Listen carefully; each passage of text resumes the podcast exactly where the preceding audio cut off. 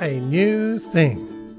Hello, Malcolm here, and welcome to your daily devotional podcast anchored in Isaiah 43 and verse 19, which says, See, I am doing a new thing.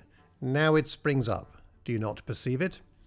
I am making a way in the wilderness and streams in the wasteland. We're currently looking at God doing a new thing in the life of the Samaritan woman. Today, in the final episode on her new thing, we explore her impact. Let's read here in John chapter 4, verse 28 to 30, which tells us that then, this is after the encounter with Jesus, the woman left her water jar and went back to the city. She said to the people, Come and see a man who told me everything I have ever done. He cannot be the Messiah, can he? They left the city and were on their way to him.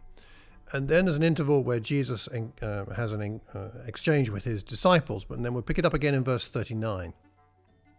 Many Samaritans from that city believed in him because of the woman's testimony. He told me everything I have ever done.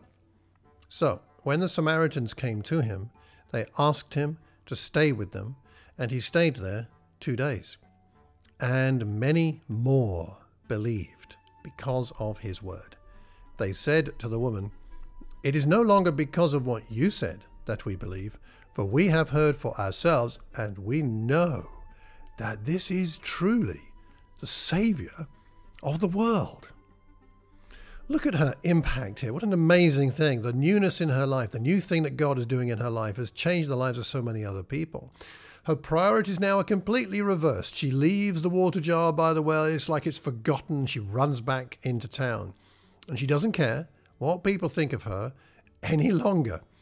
She just wants as many people as possible to meet Jesus. She inspires all these people to encounter Jesus.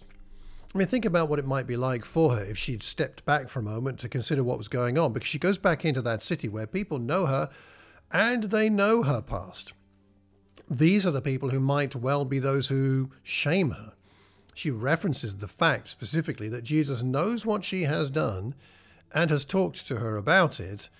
And these are the very events, presumably around her husband's and the man she's now with, the very events which must have caused her embarrassment and probably are the reason she's out there at the well alone in the middle of the day. But now she has lost all her inhibitions.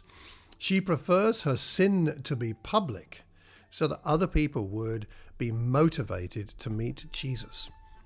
Her testimony takes her to the crowds, and the crowds take her at her word and make their own way to Jesus. And after spending time with him, a couple of days, they develop their own convictions, their own beliefs. They now believe because of their encounter with Jesus, but it comes through her testimony, telling them what he had done. Because I'm sure she said more than we have recorded in John chapter 4. What else might they have said? What did he talk to you about? Well, he talked to me about my husband's. Oh, well, we know all about that. Well, I know you do. But look, what you don't know is how Jesus has brought something new to me, how he's given me new hope, how he's given me a new life, how he's brought something fresh, lasting, that's about eternity, not just now. Yes, I've messed up my life now, but this isn't the end of my life. This isn't the, isn't the end of everything for me because, because I've met Jesus. There's something powerful about testimonies, isn't there? When's the last time you shared your testimony with somebody? I don't know of anything more exciting than sharing what God has done in my life to help me become a Christian. Uh, anything more exciting than that, I can't imagine. I'm not sure I ever get quite as excited about my faith than when I'm talking about what Jesus has done for me. I guess it's probably the same for you. So, what about praying for an opportunity? Praying for God to give you an opportunity to share your testimony with somebody, even today.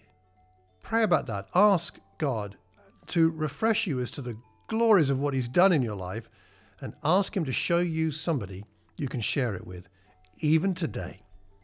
I hope you find your heart, your life, your congregation, and your world inspired by God doing a new thing. Until tomorrow, take care and God bless.